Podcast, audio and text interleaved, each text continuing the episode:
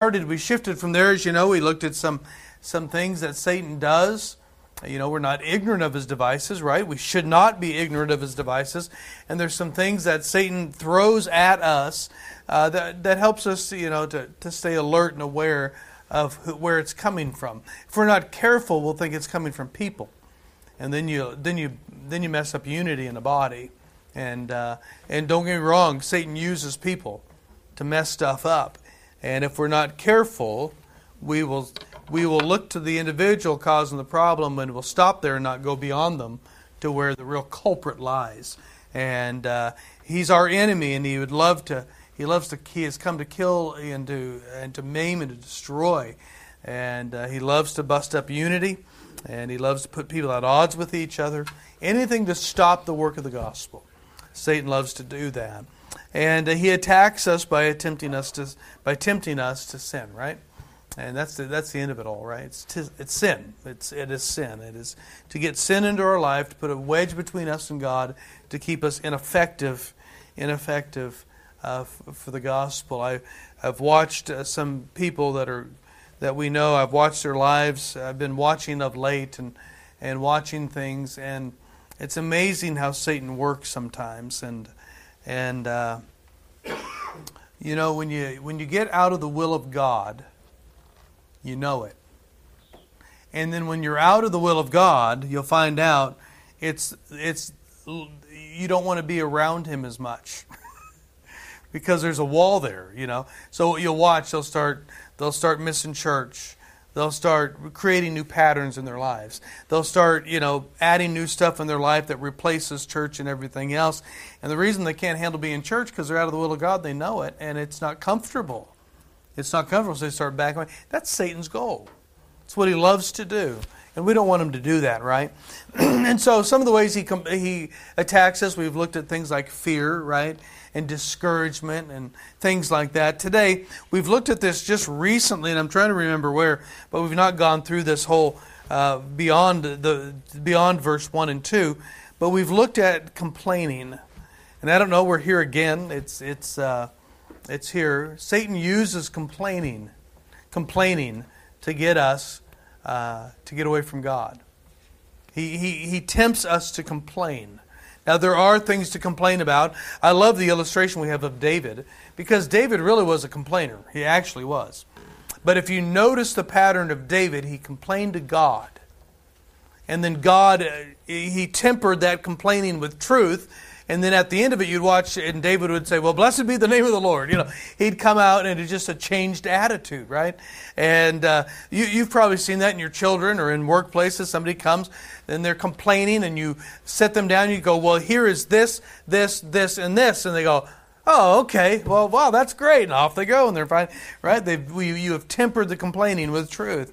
And we got to be careful because Satan tempts us to complain and we've got to be ready with the Word of God to temper the complaining with truth. Yep. And so, complaining, I have a list of things here that complaining is. Complaining is a rejection of the will of God. Yeah. Do, you not, do we not believe that God allows us to get into situations at times?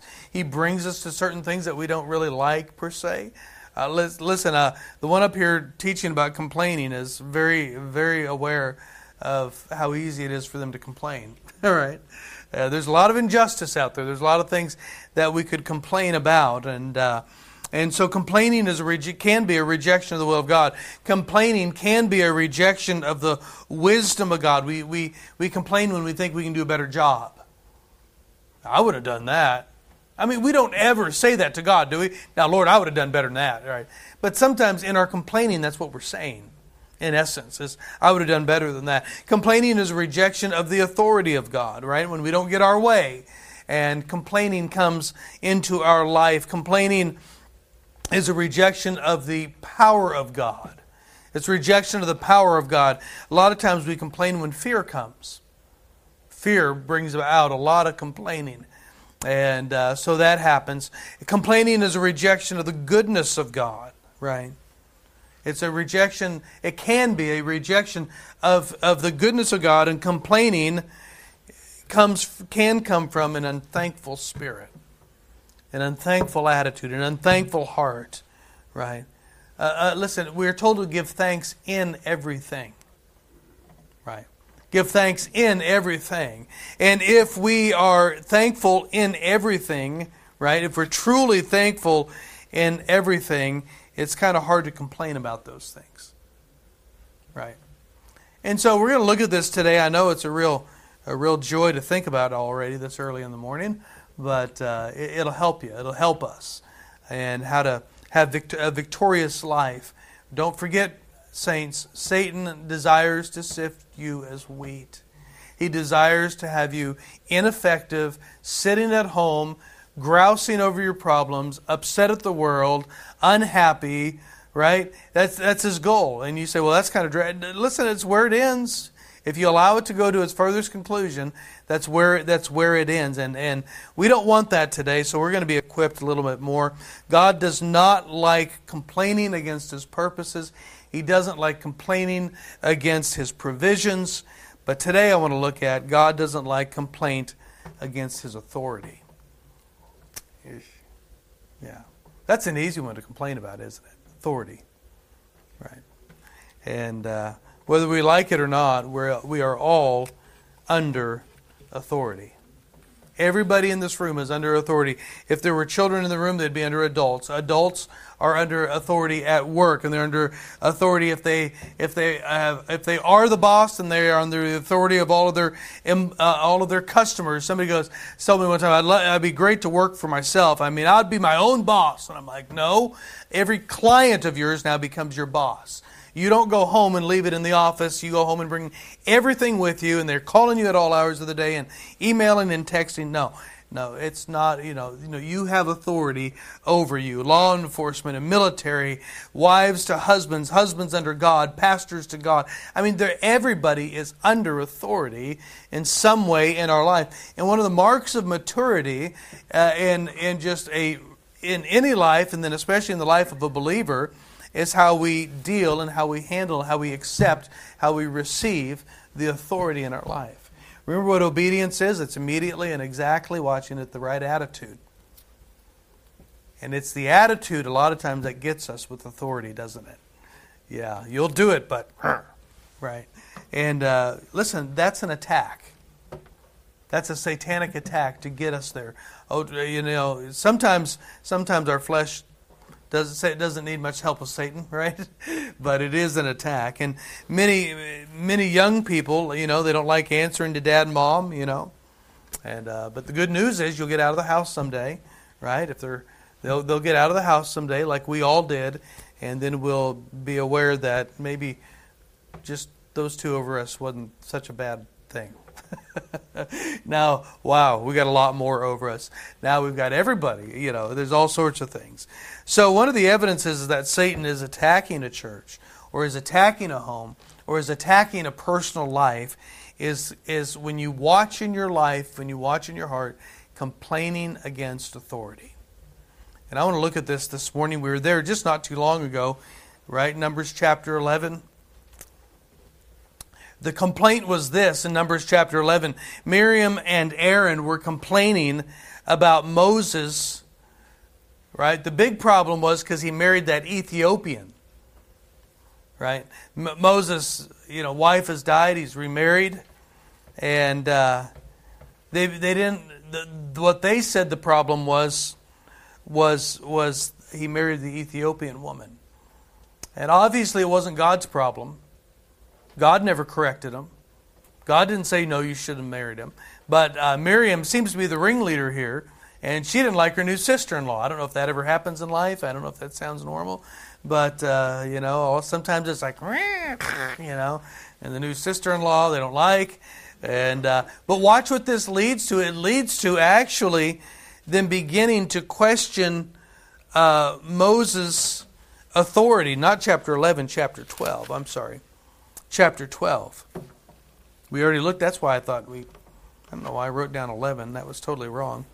12. Look at verse 1. And Miriam and Aaron spake against Moses because of the Ethiopian woman whom he had married, for he married an Ethiopian woman. Now we've got that settled, don't we? He married an Ethiopian woman, all right? And they said, look look what they say. This is crazy. Hath the Lord indeed spoken only by Moses? Hath he not spoken also by us? Now, back to chapter 11, remember they were complaining and it said the Lord heard it. They didn't learn real well, did they? Here in chapter 12, they spoke against Moses himself and his authority, saying, Well, God could speak to us as well. God has spoken to us well. Look at this. And the Lord heard it. God doesn't miss complaining, He doesn't miss it.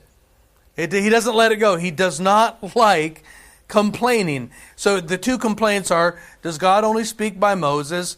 And the other one was Hasn't God spoken by us? Right? Let me give you a heads up. When, when people are complaining about authority in their life, they are wanting three things. There's three things that they're actually going after. Number one, they want to be in charge. Number two, they want to be in charge. Number three, they want to be in charge. Yeah. I, I numbered them for you so you'd remember them. Yeah. Yeah. Why? Because they don't because they, they don't want somebody over them telling them what to do. Come on, we all get there, don't we? Yeah. No, there's some that you can take the authority, it's just fine. That's not the test for us. The test for us is the one that you don't want telling you to do. And God, many times, will move that person into your life to teach us. The one who's not as competent, the one who is not as smart, the one who has been at the job as long as you have, the one who is, you know, is, is not as conscientious as you are. It seems like they get into a position and they start having the authority that's given to them from your authority, and all of a sudden they're, they're telling you what to do, and you just, ah, just kind of gets to you, doesn't it, Brother Allen? Yeah. Anyway, I'm not saying that Alan has anybody that I'm just asking him if that's true or not. So, yeah. yes, it is. Absolutely. Yeah. Because let's face it, right? We'd all be happier for a little while without somebody telling us what to do. Right? That'd be great. But you know what? It's not good for us, and it's not good for those around us. So Aaron and Miriam, they've lodged their complaint to God, or they haven't told it to God. They were just obviously they're just complaining. They have lodged their their complaint there in verses two and four. God is going to respond to them, and I tell you what, be careful. This is rough. And he and and they said, "Hath the Lord indeed spoken by Moses only? Only by Moses? Hath He not spoken also by us?" And the Lord heard it. Verse three. Now the man Moses was very meek above all men which were upon the face of the earth. I've said this many times meekness is not weakness, right? Meekness is power under control. Power under control. Moses, I think, could have very easily gone to the Lord and said, Be done with them. Get them out of here. Right? I, I think God would have probably listened to him. I mean, when God wanted to destroy Israel, He said, Hey, Moses, I will destroy everything and I'll start over with you and we'll go on from here. And Moses says, Please don't do that. Don't do that, Lord. What, what are the Egyptians going to think? What, what, he, what was Moses was Moses was concerned about the character of God's name and what the lost world thought about him. Boy, that's something good to think about. And so he, he, he could have gone on. The Bible says over there he was a the meekest man on the face of the earth. And the Lord spake suddenly unto Moses. I tell you, he didn't waste time. God, God heard it and he showed up immediately. And he spake suddenly unto Moses and, and unto Aaron and unto Miriam, Come out ye three unto the tabernacle of the congregation. And they three came out. Good move. right? Right? You remember growing up and your dad said, Get over here. And it's like, Okay, I think I'm going. Right? Or get in the house, or go to your room, or go here and go there. And there's something about that sudden tone that you thought, This better be quick. We're not adding anything to the problem, right? And they did, and they, they came out, and the Lord came down in the pillar of, of the cloud and stood in the door of the tabernacle. This is serious. God is meeting with them in the way that He is able to, because if He came any other way, it would have killed him, His presence there. He came in the way that He was able to, to, to meet with them face to face. Complaining is a big deal. I can't say it enough. It's a big deal. He meets with them the same way that he meets with Moses one on one. He came down to the pillar of cloud. He came to the door of the tabernacle. He called on Miriam and Aaron, and they both came forth. So here's three of them, right? The siblings lined up, right? Mom and dad are gone, but God's not. They're lined up, and you know what? Miriam, Aaron, come here. You know, they step forward, and Moses is like, oh. Yeah. Some of you that have siblings, you know, sometimes when you, you heard them wailing and getting beat, you just kind of walked away quietly, like, okay. I don't want to get caught in this one. I don't want to get caught in the crossfire, right? And you just kind of major, major, right? Or you kind of, yeah, watched. I was heading up to my brother's room because I knew he was about to get beat. And I heard Dad go, Go downstairs. And I'm like, oh, Go downstairs. Yep. And then the wailing did ensue. So, anyway, yeah. So Moses and uh, Miriam and uh, Aaron step forward. Moses is sitting back there, you know. And uh, he says here, Hear now my words. If there be a prophet among you, I, the Lord, will make myself known unto him in a vision, and will speak unto him in a dream. Now, the first inference seems here that God hasn't spoken to Miriam and Aaron this way. He hasn't spoken to them into in a dream or in a vision. Remember what they said? Has he not spoken by us also? And it seems like God's saying, No, I haven't. right? Yep. And uh, and look at this, what he goes on to say, verse 7. so if there's a prophet out there, God says, I know them and I speak to them in visions and dreams. But Moses is even above this. Well, look at this. My servant Moses is not so, who is faithful in all mine house. I love when God defends his own. And he defends us. Praise the Lord for that, right? It, uh, with him I will speak mouth to mouth even apparently, right? He what, what's that mean apparently? He gets to see the very image of God. Right? Even apparently, and not in dark speeches, and the similitude of the Lord shall he behold, wherefore then were ye not afraid to speak against my servant Moses. Whoa. There is listen, there is nothing.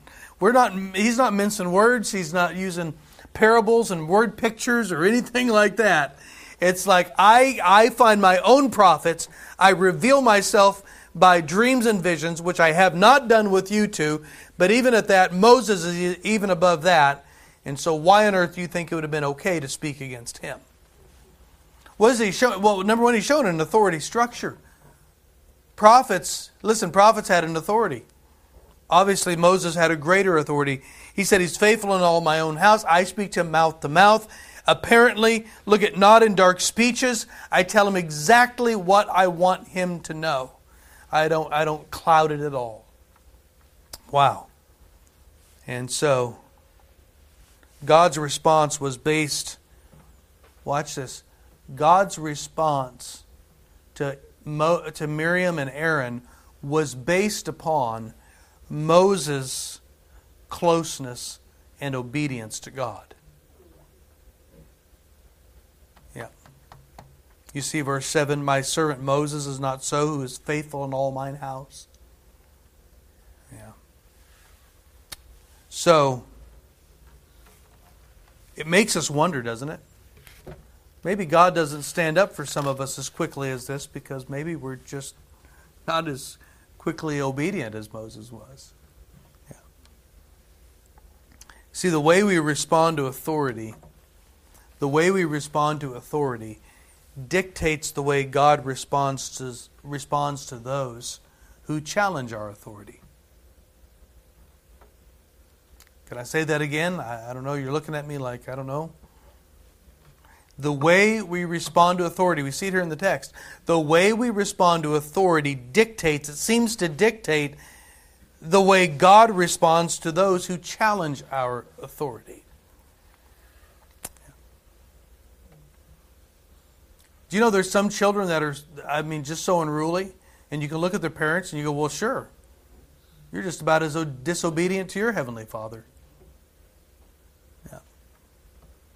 I mean, you see it, amen? I mean, I've seen it. You see it all over the place. Remember this one individual we, we know, and the child was running all over the church building, and she said, exasperated, he never comes when I call. And I said, Will you name the kid Jonah. What do you expect? His name was Jonah. I was like, Come on. Yeah. So God was angry here in verse 9. He is very angry. Look at And the anger of the Lord was kindled against them, and he departed. It's like, here it is, I'm angry, boom, and I'm out of here. And they, he just leaves them standing. I mean, that, that's pretty fright, you know, frightening as well. It's because now here's the thing. Well, what's next? I mean, you know, you know, judgment's rolling around. Now, what's going on? And uh, and here's God's. Here's what happens in, in, in our text. Yeah. Verse 10 God rewards the rebellion. They're standing there, and all of a sudden, you know what they notice? Leprosy's coming up on Miriam. Look at verse 10. And the cloud departed from off the tabernacle, and behold, Miriam became leprous, white as snow. And Aaron looked upon Miriam, and behold, she was leprous. And Aaron said unto Moses, Alas, my Lord, I beseech thee, lay not the sin upon us. Now, Aaron did include himself in the sin. You say, why did Miriam get the leprosy? Well, obviously, Miriam, I mean, God knows the heart. Miriam obviously is the one who was the ringleader of all of this and started it all. And he said, Lay not the sin upon us, wherein uh, we have done foolishly, and wherein we have sinned. So um, uh, uh, Aaron asked Moses for forgiveness, asked God to uh, Moses to, to go before God. Miriam is shut out of the camp for seven days, and uh, it affected everybody around them. No, the I guess maybe Aaron might have been a little bit concerned. He would have caught the leprosy as well. You know, it is contagious. But she was put out of the camp, and watch this. Her sin, their sin, caused all of the camp of Israel to have to wait seven days. They had to sit there and wait for her. Yeah. Listen, friend, our sin hinders the movement of the body. Our rebellion hinders the forward movement of the church. Sometimes it's not always the case, but sometimes churches are stagnant just because there's sin in the body and they're going to be sitting out of the camp for a little while, waiting for the leprosy to clear up so they can move on. Leprosy is a type of sin. I could go uh, spend a lot of time describing leprosy. You know, leprosy can, can, can stay in the body undetected under the skin, under the surface, for up to 10 years before it finally shows itself. Oh, there's a lot of, there's a lot of uh, illustration here with sin. A lot of sin in the body can go undetected, and then it shows up later. The best thing is, in the life of the child of God, we have an indwelling Spirit of God. And the best thing for us to do to keep the body from sitting around for seven days or whatever, not moving forward, the best thing for us to do is to be obedient to the Spirit of God and deal with the sin in our life and deal with it quickly. Reminds me of Galatians 6 9, be not deceived, right? God is not mocked, for whatsoever man soweth, that shall he also reap. What do we see here? God doesn't like complaining against his authority, and he, and he disciplines it out of our life. He disciplines it. The innocent are even affected. Verse 15, I just told you. Look what it says here. And Miriam was shut out from the camp seven days, and the people uh, journeyed not till Miriam was brought in again.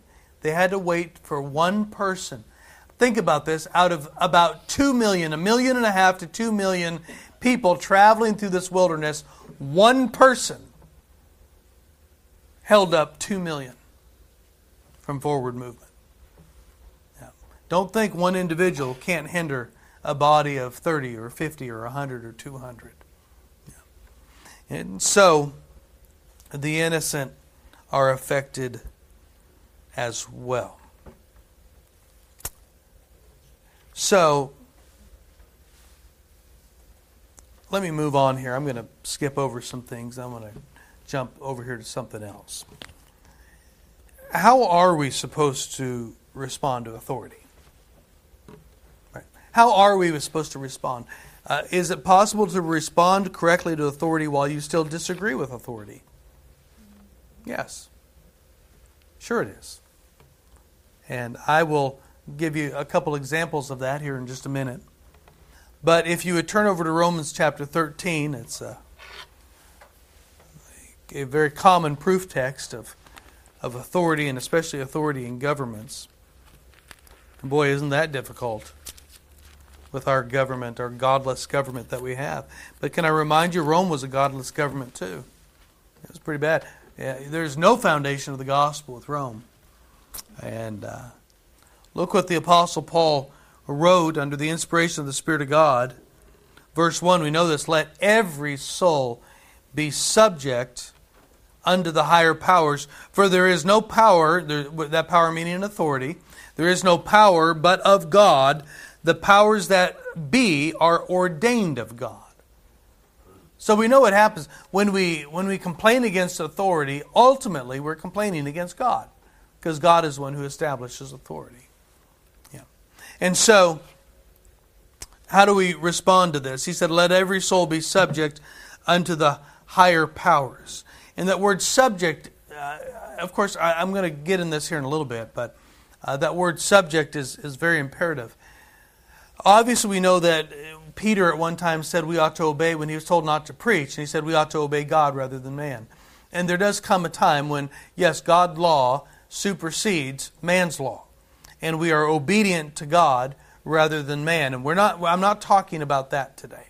Okay, I'm not talking about you live in China and they say, well, you'll have one child, which they've gotten rid of that, but you'll have one child and you you will abort the rest. Well, as a believer, we say, well, no, we're not and whatever we have to do to make sure we're not found, we will do. You know, um, you know, there's coming a day. Of course, there's even all over the U.S. and in Canada, the law, laws get written more and more about uh, preaching out on the streets or or uh, uh, putting up signs in front of an abortion clinic or something like that.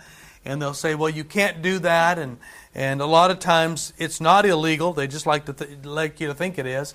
But even if it were illegal, we'll, we would say, well, we obey God rather than man, right? We, we are to uh, preach the gospel. We are to preach it against error.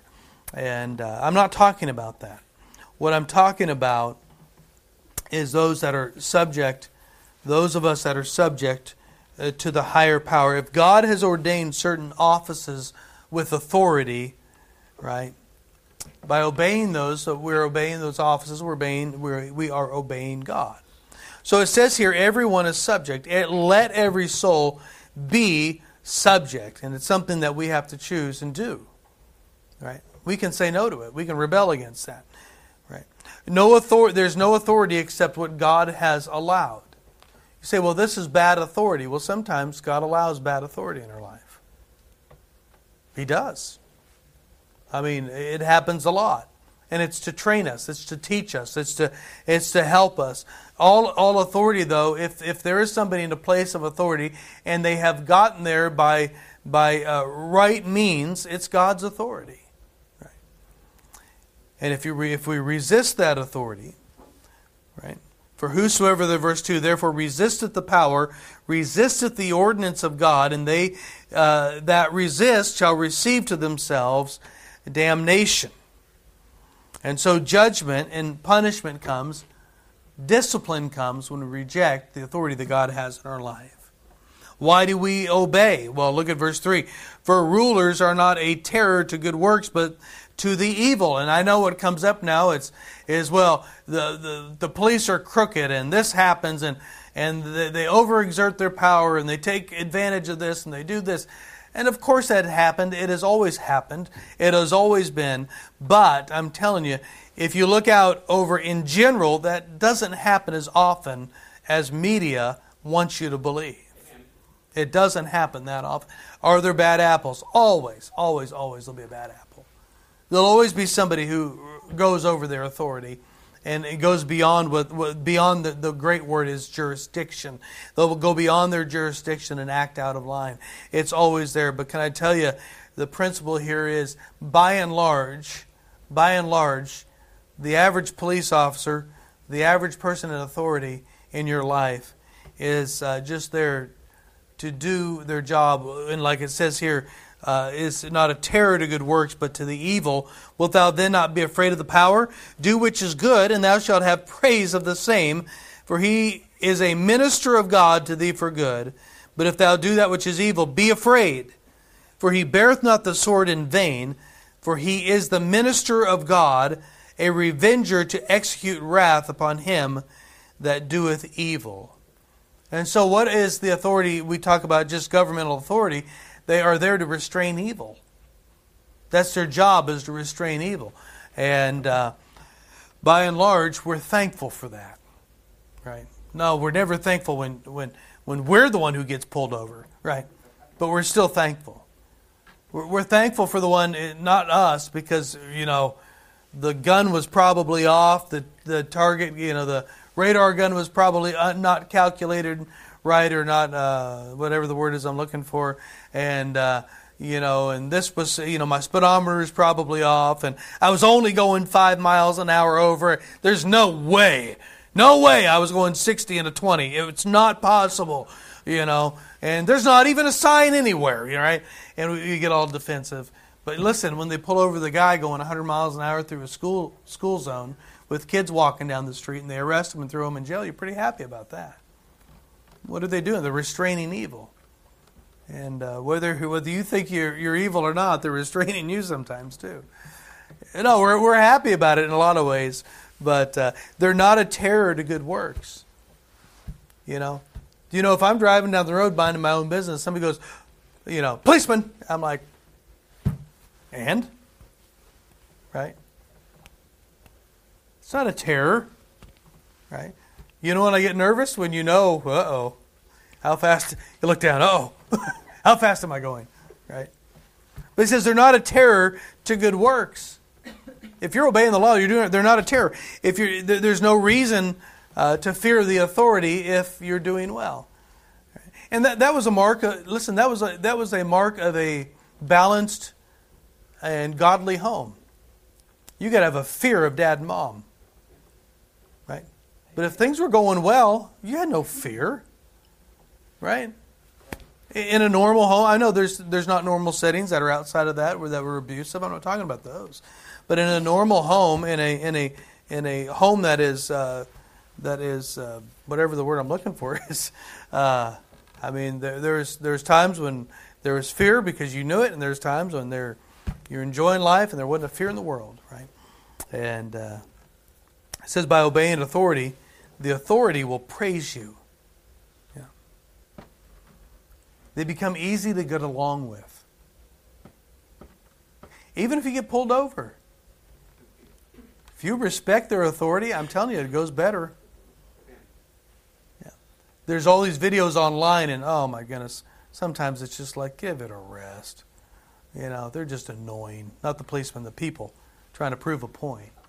Yeah. And then people see this and they're, oh, I'm, I'm going to try this. Yeah. It's amazing. It's amazing, right? If you respond with respect to the authority, because it is God's authority, how things turn out. Absolutely. They become easy to get along with. They're a minister for good. So what does it look like? Look at verse six and seven. Obedience looks like this: For this, uh, for for this cause, pay ye tribute. Tribute means is was the taxes on persons and lands. We don't tax well, we, the government taxes people still because we're still slaves of the government. But the slaves of the government don't own slaves anymore. We don't pay property tax on slavery because that's illegal now. And uh, well, for us, not for the government. But uh, so tribute was tax on persons and lands. Right? So pay tribute also, for they are, God's ministers attending continually upon this very thing. Verse 7 Render therefore all to, unto all their dues, right? Tribute to whom tribute is due, custom, custom is just tax on goods, personal goods, to whom custom, fear to whom fear, that's that Greek word phobos, like a phobia. Right? People say, well, I don't we're not supposed to really fear God. We just we just reverence God. No, fear is a part of it, friend. It absolutely is. And like, listen, and like a, um, like a, uh, a good relationship with a father, yeah, there was fear. But that fear was couched in love. There wasn't a dread uh, t- connected to a, a, good relationship, but there was definitely fear, man. There definitely was, and uh, and this is what fear to whom fear is due. Look at honor to whom honor. You know what the problem is with the kids today that you watch go running around? There's no fear at all of authority. No fear. Yeah. No, most of them haven't had the fire whipped out of them to have any fear whatsoever. And uh, they have no fear of authority, no fear of policemen. They'll attack a policeman. You know, you'll see it online. They'll attack some officer at the school, and they'll just have uh, 20 of them gang up on him. And, you know, the guy's fighting for his life here, just trying to, you know, my goodness. And uh, no fear at all. And so people in authority, watch, we, we should interact with them differently than we do others. You should interact with them differently than, you do others. Can I tell you this? God's not the old man upstairs. Oh, that drives me crazy. In Ecclesiastes, Solomon said, God is in heaven and we are on earth. There's a difference there. There's absolutely a difference. You're right. Your husband is not the old man. Your wife is not the old lady. I hate that. I just hate that. It's so demeaning on both ways. The police officer isn't a smoky or a pig or anything like that. I don't, I don't even like the word cop. You know, they're officers. I know it, cop is an acronym for constable on patrol, but it's never, it doesn't seem to be used as, I think there's more respectful ways, words you can use than that nowadays, you know. Right. If you're in the military, Brother Chuck, uh, Brother Bonds, Brother, Brother Healy, your drill sergeant was never dude right? Or man. Hey, man. He's going to show you, man, right? and uh, we had some friends of ours. Their son went to the military about 1981, and uh, the term the term then remember was mellow out. And he told his drill sergeant, "Mellow out, man." Did that once. yep. Yeah. Your pastor is not Bill or Joe or, or, or, or Susan. Definitely not Susan or Sally, right? No, there's just there, there's ways that we interact differently with the authorities in our life. There's a place of a reverence that we put in them, and and uh, we need to look at it differently. You know, there's there's to this day. I mean, I mean, I I am I'm, I'm I think I'm beyond young adulthood and well into adulthood and. Uh, uh, getting to the downward slope, even if you look at how many years somebody might have left. And there are still people I cannot call by their first name.